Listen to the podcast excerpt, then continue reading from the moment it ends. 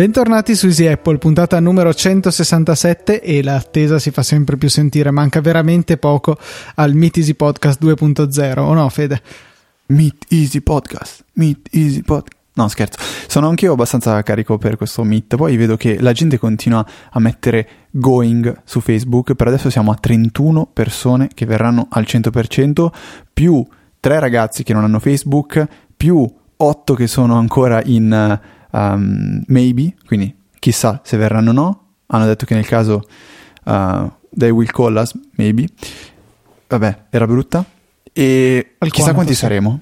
Alquanto brutta, sì, è perché il plurale non, non, suona tanto bene. Però Fabrizio l'aveva fatta molto bene quando, eh, registrando una puntata di pausa caffè, era caduta la connessione, e, cioè era caduta la sua connessione, e allora mentre lui stava aspettando che io e Diego lo richiamassimo, ci ha scritto in chat call me maybe ed era il periodo in cui andava in voga quella, era in voga quella canzone quindi quello vabbè scriverlo stato... nella chat di Skype è tipico lo facevo sempre anche con Filippo registrando sì. TechMind stupendo eh, Comunque, eh, mi piace come Skype abbia deciso di cominciare a degradare un po' la qualità della nostra chiamata proprio quando abbiamo avviato la diretta. Prima, finché parlavamo del più e del meno, tutto funzionava a meraviglia, adesso un po' meno, però non temete perché voi che ci ascoltate registrati avrete il privilegio di avere la traccia che Fede mi manderà appositamente per poter bypassare Skype e avere la qualità audio migliore possibile. Sì, ci teniamo parecchio ad avere un audio piacevole da ascoltare, ecco.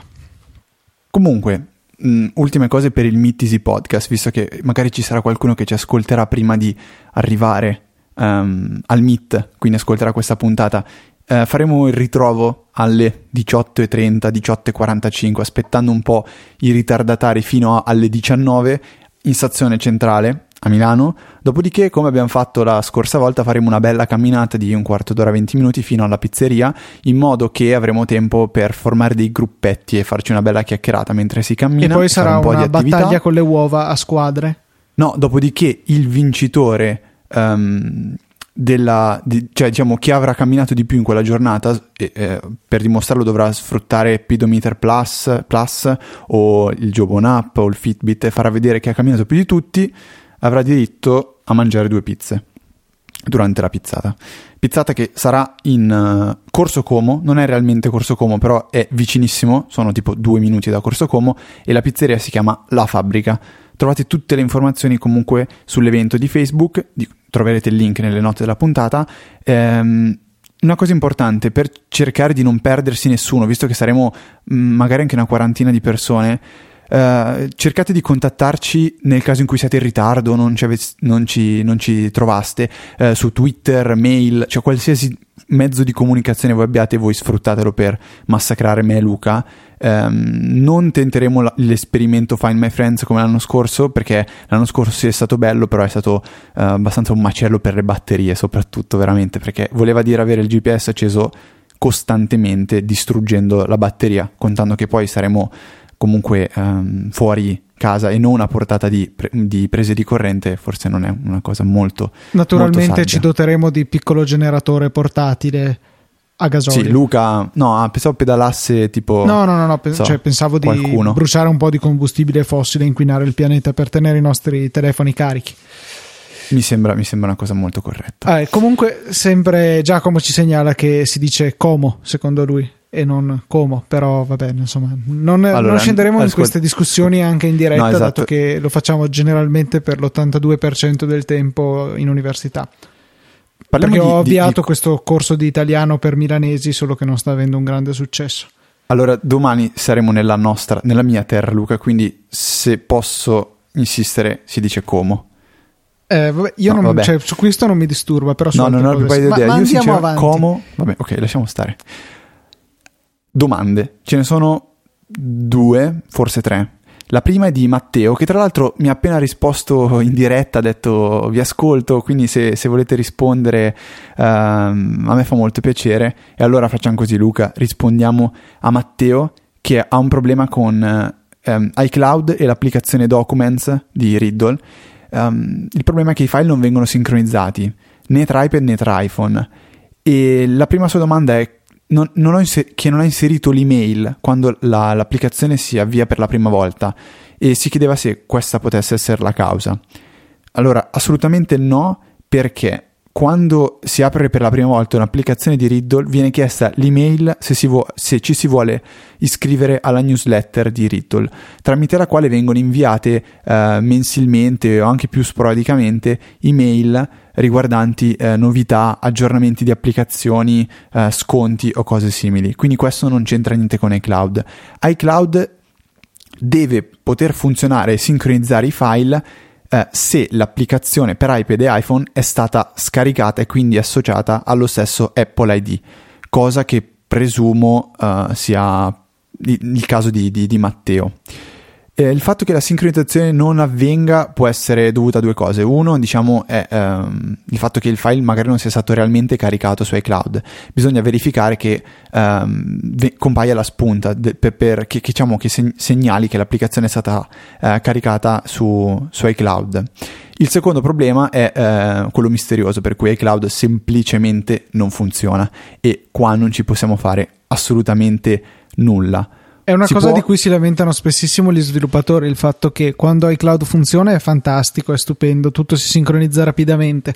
Quando non funziona invece è molto molto difficile andare a capire quale sia la causa del problema e proporre eventuali soluzioni. Sì, una ehm, può essere questa, andare nelle impostazioni non, non, di Documents ma proprio dell'iPhone, andare sotto la voce iCloud, documenti e dati e cercare la voce relativa ai documenti eh, salvati in iCloud di Documents. A questo punto cancellarli e eh, sperare che questo faccia eh, ritornare in vita eh, iCloud di Documents. Il problema però eh, è che a Matteo, che mi ha, mi ha, appunto già risposto, dice che in realtà a lui non funziona iCloud ehm, con nessuna applicazione su iPhone e iPad.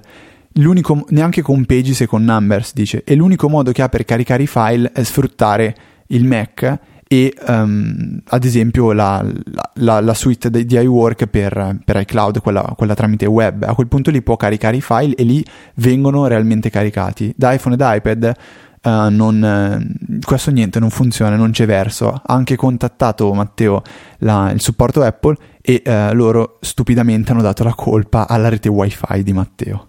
Credo che eh. sia il loro addestramento, visto che su iCloud nessuno sa come fare per farlo funzionare, danno la colpa a cause improbabili e decisamente il wifi dubito che possa influire perché se la connessione funziona a maggior ragione con altri servizi Apple come ci segnalava eh, non credo che possa essere solamente il servizio documenti selettivamente bloccato o non funzionante sì, perché non esiste neanche la possibilità come per il GPS eh, o la, la, rete dati, diciamo, di dare la possibilità o no ad un'applicazione di sfruttare iCloud. Questo cioè, nelle impostazioni questo, questo... del telefono, diciamo. Sì, esatto, questo, cioè, non, non, esiste questa voce, quindi non è che eh, si può aver spuntato qualcosa che dica no, eh, Documents non può usare iCloud. E quindi è una situazione eh, veramente, veramente particolare. Mi spiace per Matteo. Domanda, Luca, che hai tu sotto mano su Infuse, se non sbaglio. Sì, eh, la domanda l'ho persa naturalmente, però mi ricordo il contenuto. Praticamente eh, il problema era... Ehm, ok, l'ho trovata, la domanda di Antonio. Okay. Eh, comunque, il suo problema è che eh, sfrutta, eh, un po' come faccio io, iTunes per la gestione delle serie TV eh, che vengono convertite con iFlix in modo da contenere tutti i loro bei metadati, tutto ben organizzato e eh, su iPad per la visione sfrutta l'applicazione Infuse di cui abbiamo parlato credo un milione di volte che ci ha dato grandi soddisfazioni finora e che io continuo ad apprezzare per il famoso problema della latenza con le cuffie Bluetooth. E e diceva che però lasciando liberi eh, Infuse di andare a cercare i metadati anche per i contenuti già sincronizzati con iTunes e che quindi avevano eh, già al loro interno tutte le informazioni del caso, eh, succedono alcuni problemi. Per esempio un episodio di Breaking Bad gli veniva identificato come il film 1855, la prima grande rapina al treno. Che, Beh, il... gran film, noto chi era? Sì, sì, po- sì. po- Potioski, Potio- famoso Potioski, premio Sì. Nobel. Ecco, sì. eh, quindi decisamente non faceva parte di Breaking Bad e però eh, disabilitando l- lo scaricamento dei metadati comunque c'era qualche problema di, ehm, di ordinamento ecco, delle serie tv, venivano un po' incasinati e mescolati. E la cosa devo dire che mi suona veramente strana perché, eh, come appunto dicevo anche un attimo fa, io personalmente uso Infuse proprio per accedere spessissimo ai contenuti eh, della mia libreria di iTunes sincronizzata in locale sul mio iPad. E questo genere di problemi non li ho mai avuti. Eh, Infatti ehm, vedo correttamente le varie serie TV, se per esempio io generalmente ho tre episodi sincronizzati per ciascuna, eh, li vedo raggruppati sotto un'unica copertina e cliccando mi vengono mostrati i numeri degli episodi, dei tre episodi e toccandoli posso selezionare uno o l'altro, eh, compare la trama relativa e posso riprodurre. Per cui mi, mi, sembra un problema veramente strano. A questo punto forse può valere la pena ecco, di mandare una mail al supporto di Infuse per eh, Firecore, mi pare si chiami la software sì. house, eh, per cercare ecco, di, di trovare una soluzione in teoria dovrebbe funzionare tutto, a me funziona fortunatamente. Guarda, um, io personalmente Luca un, ho fatto un paio di modifiche a Infuse per cercare di farla funzionare come piace a me. Allora, la prima cosa è quella che tendo a, a disabilitare il metadata fetching, che è la ricerca automatica dei, dei metadati, in modo che mettendoli io direttamente con iFlix, eh, Infuse non, non debba andare a cercarseli in automatico. Però può capitare a volte che uh, lei lo faccia comunque, cioè lei l'applicazione. Mi è capitato con House of Cards. House of Cards viene riconosciuta di solito da software anche uh, iFlix o Sabler come la serie televisiva House of Cards di tipo 20 anni fa. Ah, eh, sì, sì, quello succede cui... regolarmente anche a me, anche con, con Complex no, ma con XBMC sì. Esatto, motivo per cui non riuscivo a trovare neanche i sottotitoli di House of Cards perché li facevo scaricare a Infuse ed erano tutti sba- ma proprio sbagliati, dialoghi diversi. Allora dicevo, vabbè, lo vedrò senza sottotitoli, ma è un, una serie TV molto complicata, quindi non ho ottenuto un, un buon risultato, diciamo. Quindi, vabbè, tralasciando questa cosa, si può però forzare um, Infuse a riscaricare i metadati in modo corretto.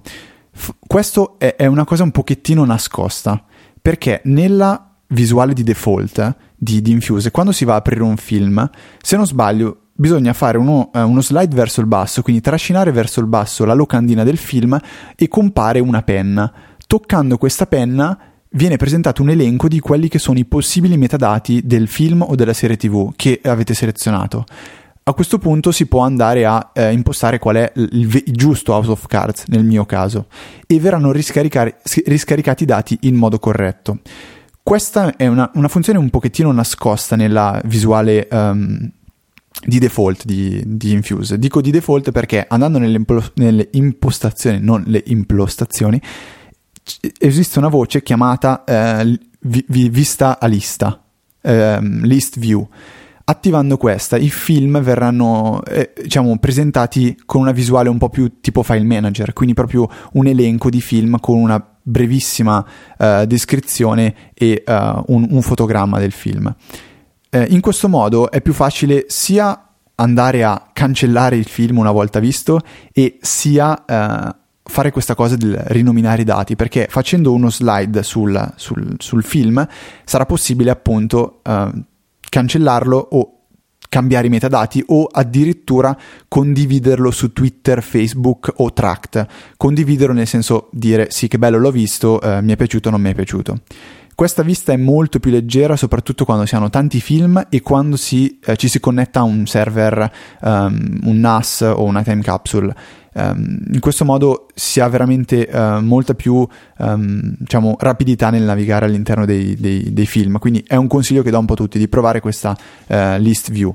Per quanto riguarda i metadati invece prova uh, Antonio a rinforzare il download in, in manuale facendo questa procedura che, che, ho appena descritto, sperando di averla descritta in modo abbastanza comprensibile.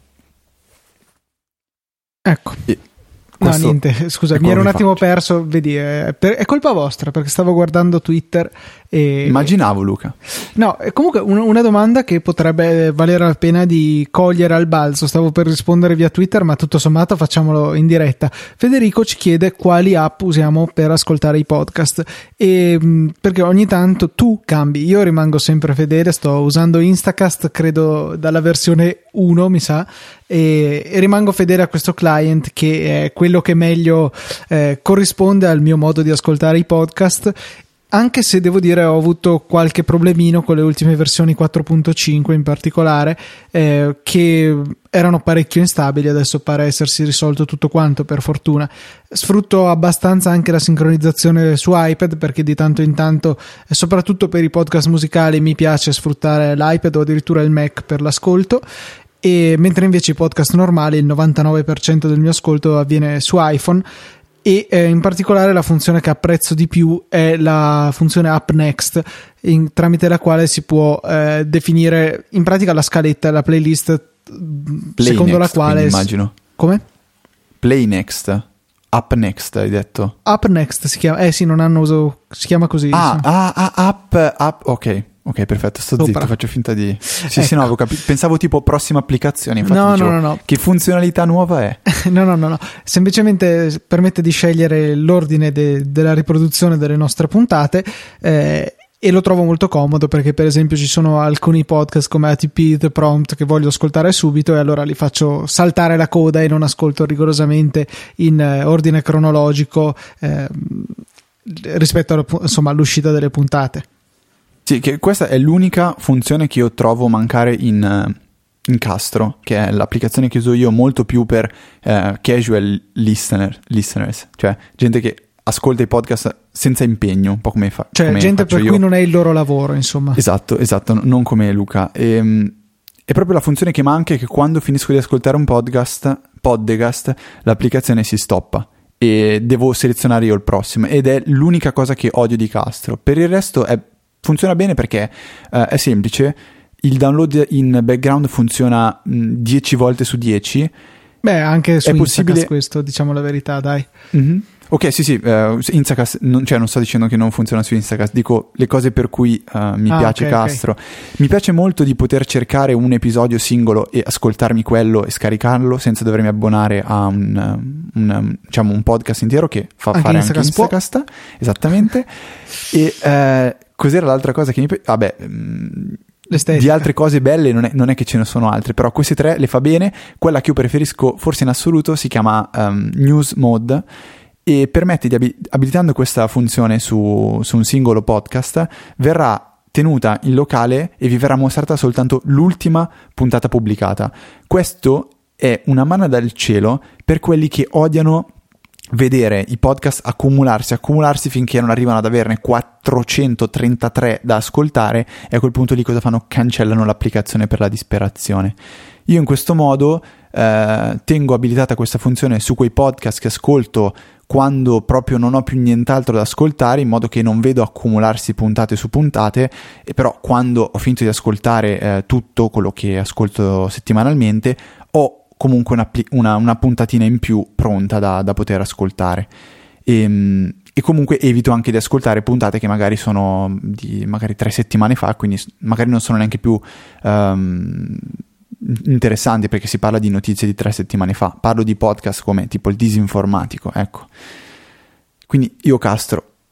E, e io Instacast, Instacast. Sì, ci chiedeva quale delle due, ma è proprio una questione dei gusti, cioè ehm, dipende da come, Vabbè, come dopo gli mando, gli mando un'email e glielo dico in privato. sì, immaginiamo già quale sarà la tua mail. Sarà no. Pocketcast. Sì, ecco, comunque è stata una delle tue prime fiamme, sì. diciamo, dopo Downcast che poi hai rinnegato. No, da- Downcast comunque mi ha fatto venire un po', cioè, l'orticaria perché, sì, cioè, fu- funzionava bene, però era, era, era, era brutta. Cioè, non c'è niente appunto. da fare, sì, sì, sì. Non c'è, c'è, mica niente da fare, come direbbe un nostro professore. amato, non troppo professore. Eh, ok, sai che gli non... mando una mail dopo con questo estratto della puntata. Guarda, manda, mandano. Ok, allora benissimo. Non fa niente, non sa neanche chi sono, quindi. sì, questo è probabile. Um, c'è un'applicazione che abbiamo dovuto, abbiamo dovuto, aspetta, mettiamola giù meglio, che um, c'è, stata, c'è stata data la possibilità di provare un'applicazione questa, questa settimana e la scorsa. Ti ricordi il nome dello sviluppatore Luca o lo riesci ad andare a recuperare mentre io presento uh, Outcome, che è un'applicazione per uh, Mac. Christian, ecco adesso vado a recuperare tutta, uh, tutte le informazioni su Outcome grazie alla, al fantastico FNDIO, che non, non, non imparerò mai a pronunciare. Outcome è una calcolatrice per Mac che però vuole dare attenzione ai numeri e lasciare da parte tutto ciò che riguarda interfaccia grafica, pulsanti, uh, i numeri, um, funzioni e tutte quelle cose che ci vediamo davanti quando apriamo un'applica- una, un'applicazione calcolatrice. Pensiamo um, appunto a un'applicazione per, per quella, quella, per Mac dove abbiamo la calcolatrice con i numeri da andare a cliccare, cose simili. Scheomorfismo volta... a palate, diciamo. Esattamente.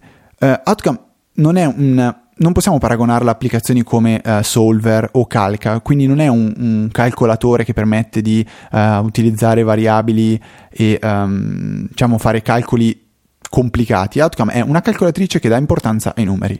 Um, questo cosa vuol dire? Che una volta lanciata avremo un'interfaccia assolutamente minimale.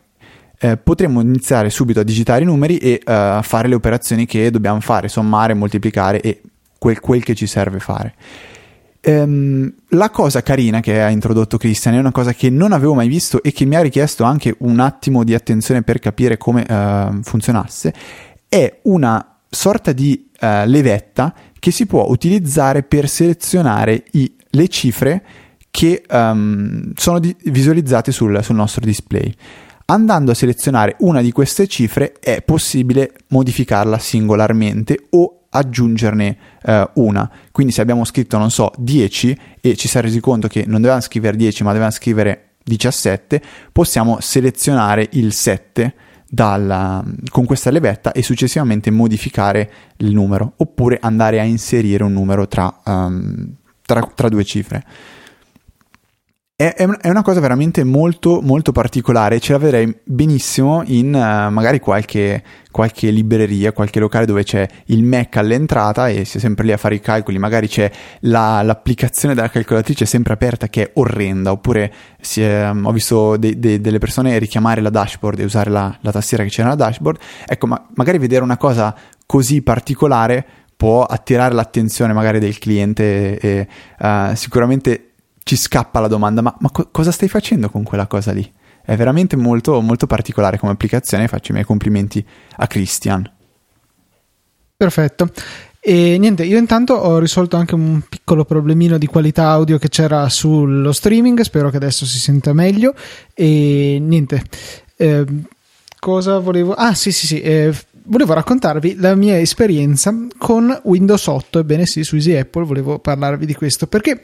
Eh, non so, stavo studiando e stavo cercando disperatamente un sistema per eh, non studiare e ho, ho, cercato Windows 8, non so perché, Windows 8 Multitouch iPad su, eh, su, Google e ho trovato una cosa molto interessante. Se avete un'installazione di Windows 8, sia essa in una macchina virtuale, come nel mio caso, oppure su un computer normale, potete andare a scaricare gratuitamente dall'App Store. Eh, in realtà non è indispensabile aver installato Windows 8, ma l'utilità di questa app viene secondo me soprattutto con Windows 8 l'applicazione di Microsoft ufficiale per il remote desktop eh, che si chiama qualcosa tipo RD Client o qualcosa del genere. Poi magari trovo il link preciso e ve lo metto nelle note della puntata.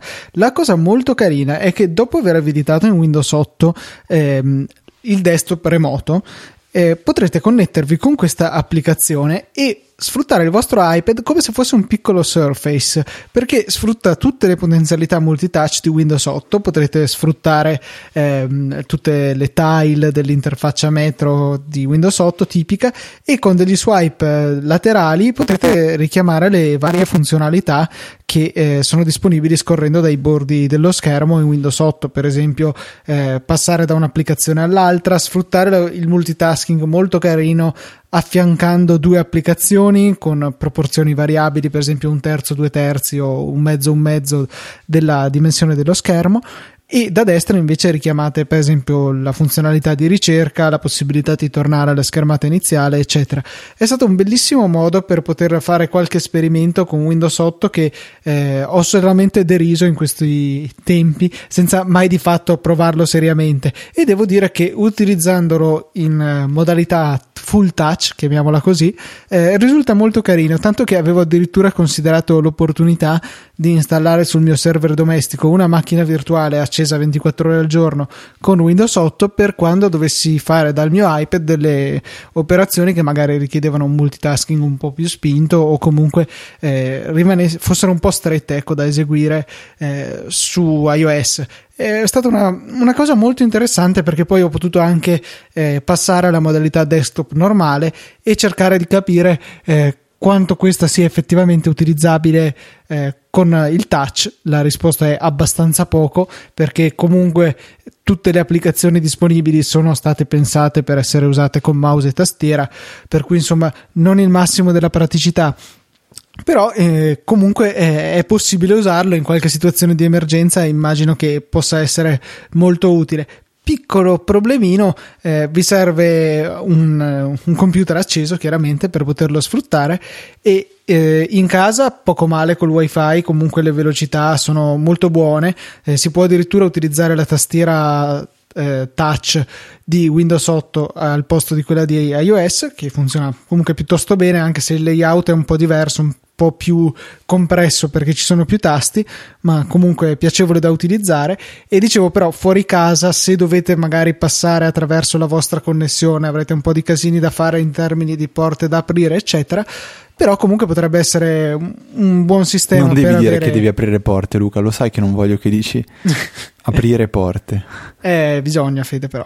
E insomma, sarete limitare. comunque limitati dalla vostra velocità in upload, per cui potrebbe non risultare ottimale come esperienza, ma come mh, mm, situazione, come soluzione di emergenza può sicuramente essere una valida idea. Beh, potresti pensare di prenderti un server in America in cui installare Windows 8 e quindi hai l'upload buono e poter usare questa applicazione dovunque ti trovi. Eh sì, potrei fare questo, oppure potrei anche non farlo.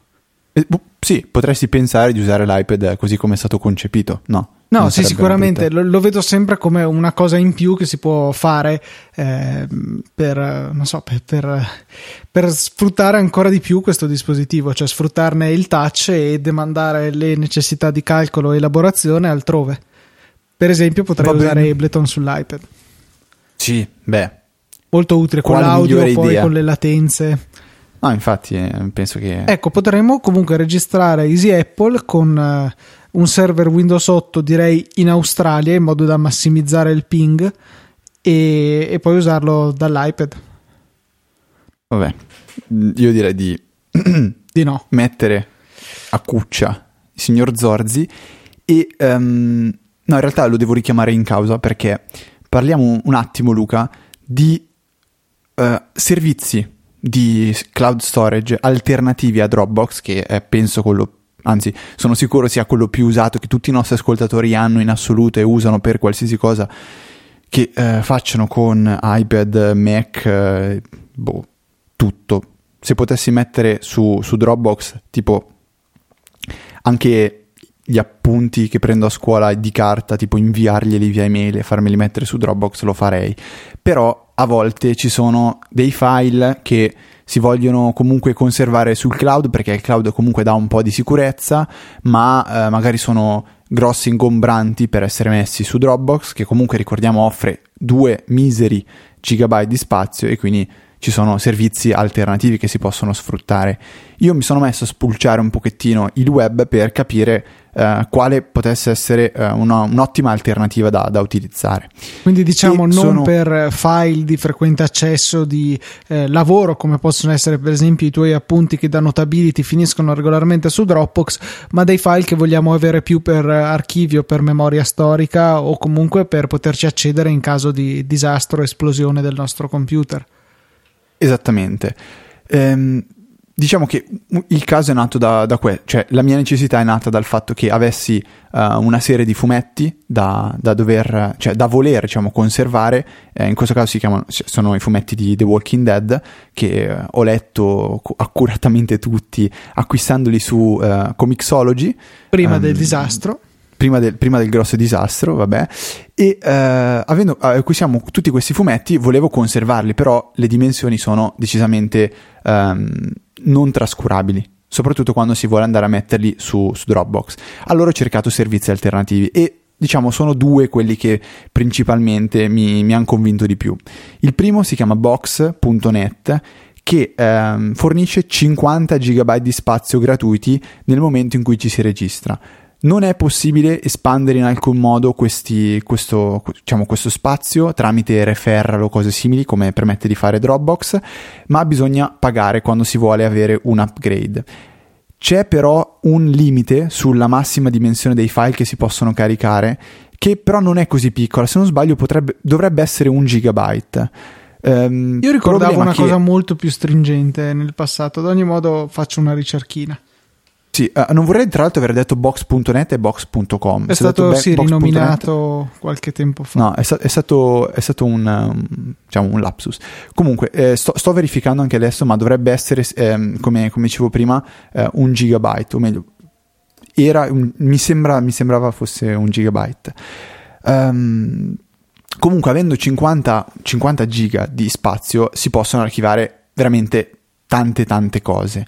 Il problema resta quello della dimensione massima del file. Io ad esempio avevo dei video fatti um, mesi fa quando sono andato a Ginevra con il babbo, che non chiamo babbo, ma l'ho detto perché pensavo a Diego Petrucci. No, scherzo. Free e personal che... 250 mega. Pochissimo, perfetto. Io mi riferivo all'1 GB perché eh, ho fatto dei video con la GoPro, nel senso che quando ero a Ginevra accendevo la GoPro e filmavo a caso in giro un po' di tutto. E uh, questi, questi, file però erano ingombranti, eh, li volevo conservare ma non, diciamo, no, non volevo metterli su Dropbox perché sarebbero stati lì a fare muffa. Allora ho provato a caricarli su box.net, ovviamente ho ricevuto l'errore che i file erano troppo grossi, erano mh, mm, 4-5 giga di file e erano di dimensioni oltre, oltre il giga l'uno. Eh, quindi questo è stato un piccolo, un piccolo intoppo. Allora sono passato a Mega, ho provato a usare anche Mega. Mega è eh, il, diciamo, la, la, fenice rinata da uh, Mega Upload che è abbastanza particolare come servizio. Ne, avete, ne avete fatto anche una puntata, mh, mm, tu e Filippo, se non sbaglio, Luca, parlando sì. di come funziona tutta la crittografia che c'è su Mega.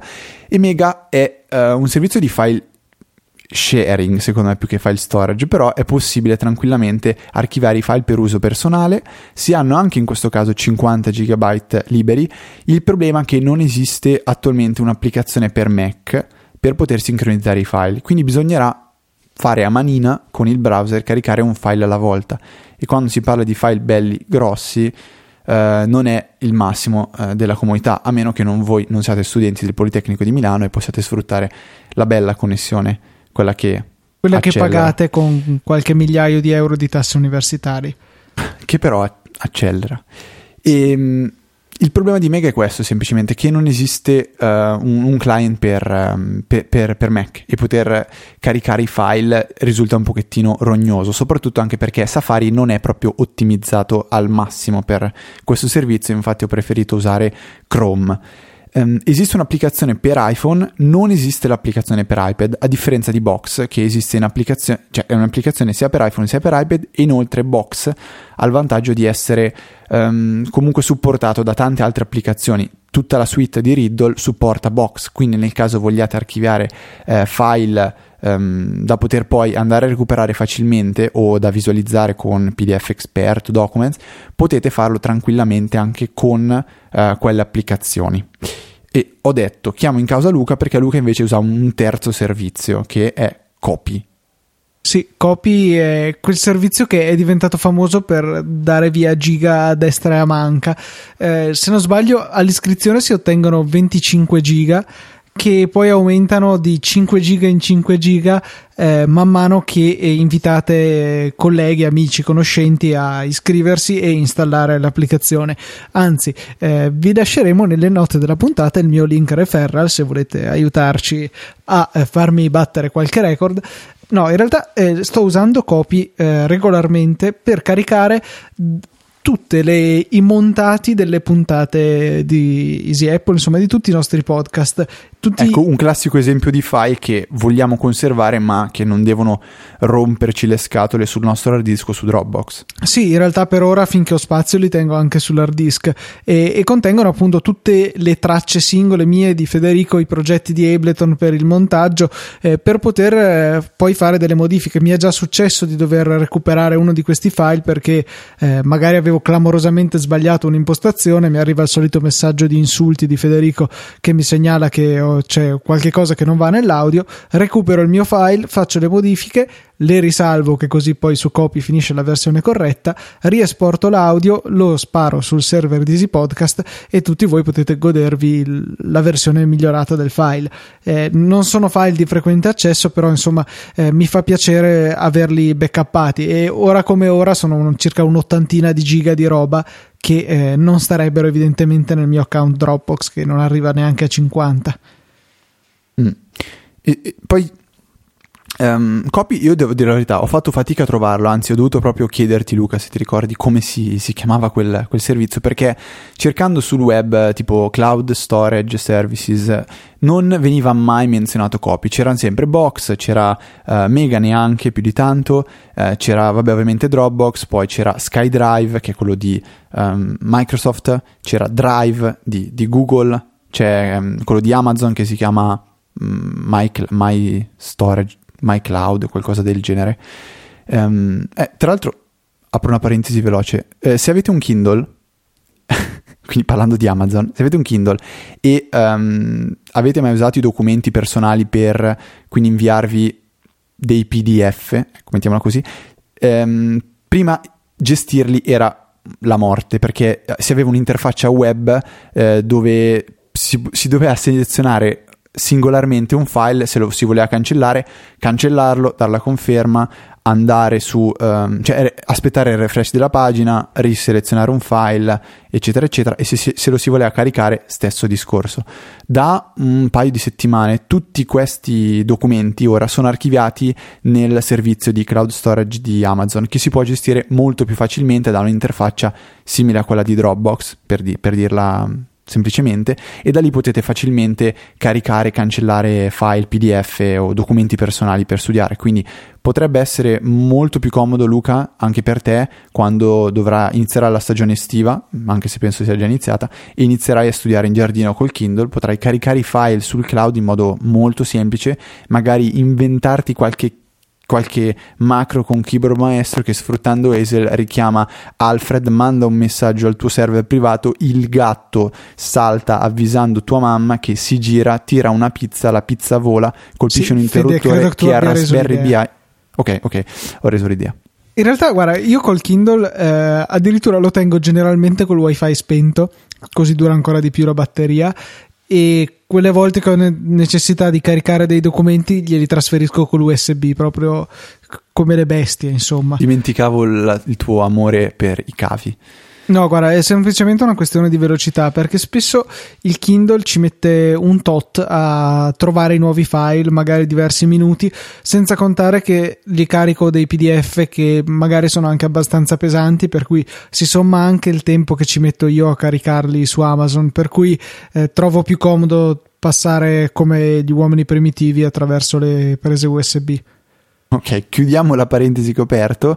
Uh, volevo dire, um, ci sono tanti altri servizi. Io ho provato mh, mm, anche a utilizzare quello di Google, uh, Google Drive, che uh, offre tipo per boh, 2 euro 18 tera. Una, quant'è Luca? Tu che Sono 9,90 al mese per un tera di spazio, quindi ecco. concorrenziale è dire poco. Sì, cioè tra un po' se, tu, se voi gli date la sorella vi danno direttamente un Mac Pro in casa e uno... Un Chromebook eh, Pro ti danno sì. eventualmente. Ah, scusa, è vero. Um, il problema di Drive, che secondo me è il modo in cui organizza i file, è, um, abbastanza insolito, cioè non mi trovavo a mio agio, non, non capivo cosa stava succedendo e anche vedendoli sul, um, diciamo sul, sull'interfaccia web, non so, non mi convinceva più di tanto e odio da morire il fatto che quando eh, clicco su un documento di, do, di, di, tipo di simil word di Drive, poi mi viene aperta l'interfaccia web e boh, non capisco cosa succede. Mi ha un pochettino incasinato e quindi non, non ho deciso di, di utilizzarlo.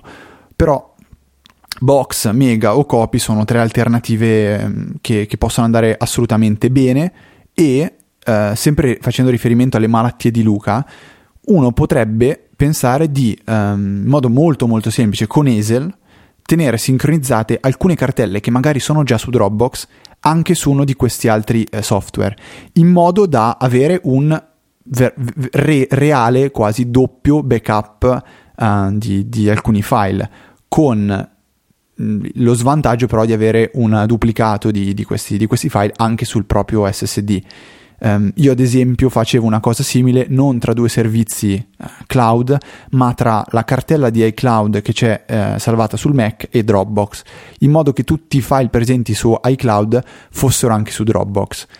Può sembrare una malattia stupida questa, in realtà, a differenza di quelle che ha Luca, Um, ha senso perché faccio un esempio molto semplice. Mi piace questa arbitraria Cosa? distinzione tra le mie vanie no, inutili. ma guarda che ho, ho, qui la ricetta del medico che dice conferma tutto quello che ho detto. Ah, ok. no, allora, uh, un esempio molto semplice. Um, uso Notability su cui segno tutti gli appunti, cioè prendo tutti gli appunti che mi servono a livello universitario e questi appunti sono sì salvati su iCloud, quindi wow, che figata, anche se dovessi cancellarne uno, uh, dovrei poterlo andare a recuperare su iCloud. No, se io cancello il file su Notability, il file viene cancellato, punto. Se però per fortuna io avevo questo file eh, sincronizzato anche sul Mac, ovvero il Mac era acceso e una volta che il, il, file di Notability era caricato su iCloud, lo ha scaricato sul proprio hard disk, a questo punto, tramite la regola di Esel, il file vi, eh, sarebbe stato sincronizzato anche su Dropbox e su Dropbox ci resta per un mese anche se viene cancellato e a quel punto potrei andare a recuperarlo. Eh, sembra una stupidata, però in realtà potrebbe, diciamo, um, permettere di bypassare una delle grosse debolezze di iCloud, che è il fatto di non avere la possibilità di recuperare i file una volta che eh, vengono cancellati. Pensate, il file più importante che po- possiate avere sul vostro uh, in Pages o in Numbers, questo se dovesse essere cancellato da iCloud scomparirebbe definitivamente. Avendolo salvato invece anche su Dropbox tramite la regola di Esel, avreste modo di recuperarlo. Not bad. No, no, decisamente. Hazel ancora una volta riesce a salvarci. Tra l'altro, una funzione bellissima che ho appena scoperto recuperando il mio link referral che ho twittato con l'hashtag EasyApple eh, per copy e che troverete poi nelle note della puntata. Ho scoperto che dispone di un servizio di migrazione dei dati, per cui se decidete di abbandonare Dropbox o, o magari semplicemente di farvi una bella copia di sicurezza di Dropbox in copy, oppure di Box, oppure di Google Drive, eh, vi permette permette di farlo senza dover ricaricare tutto.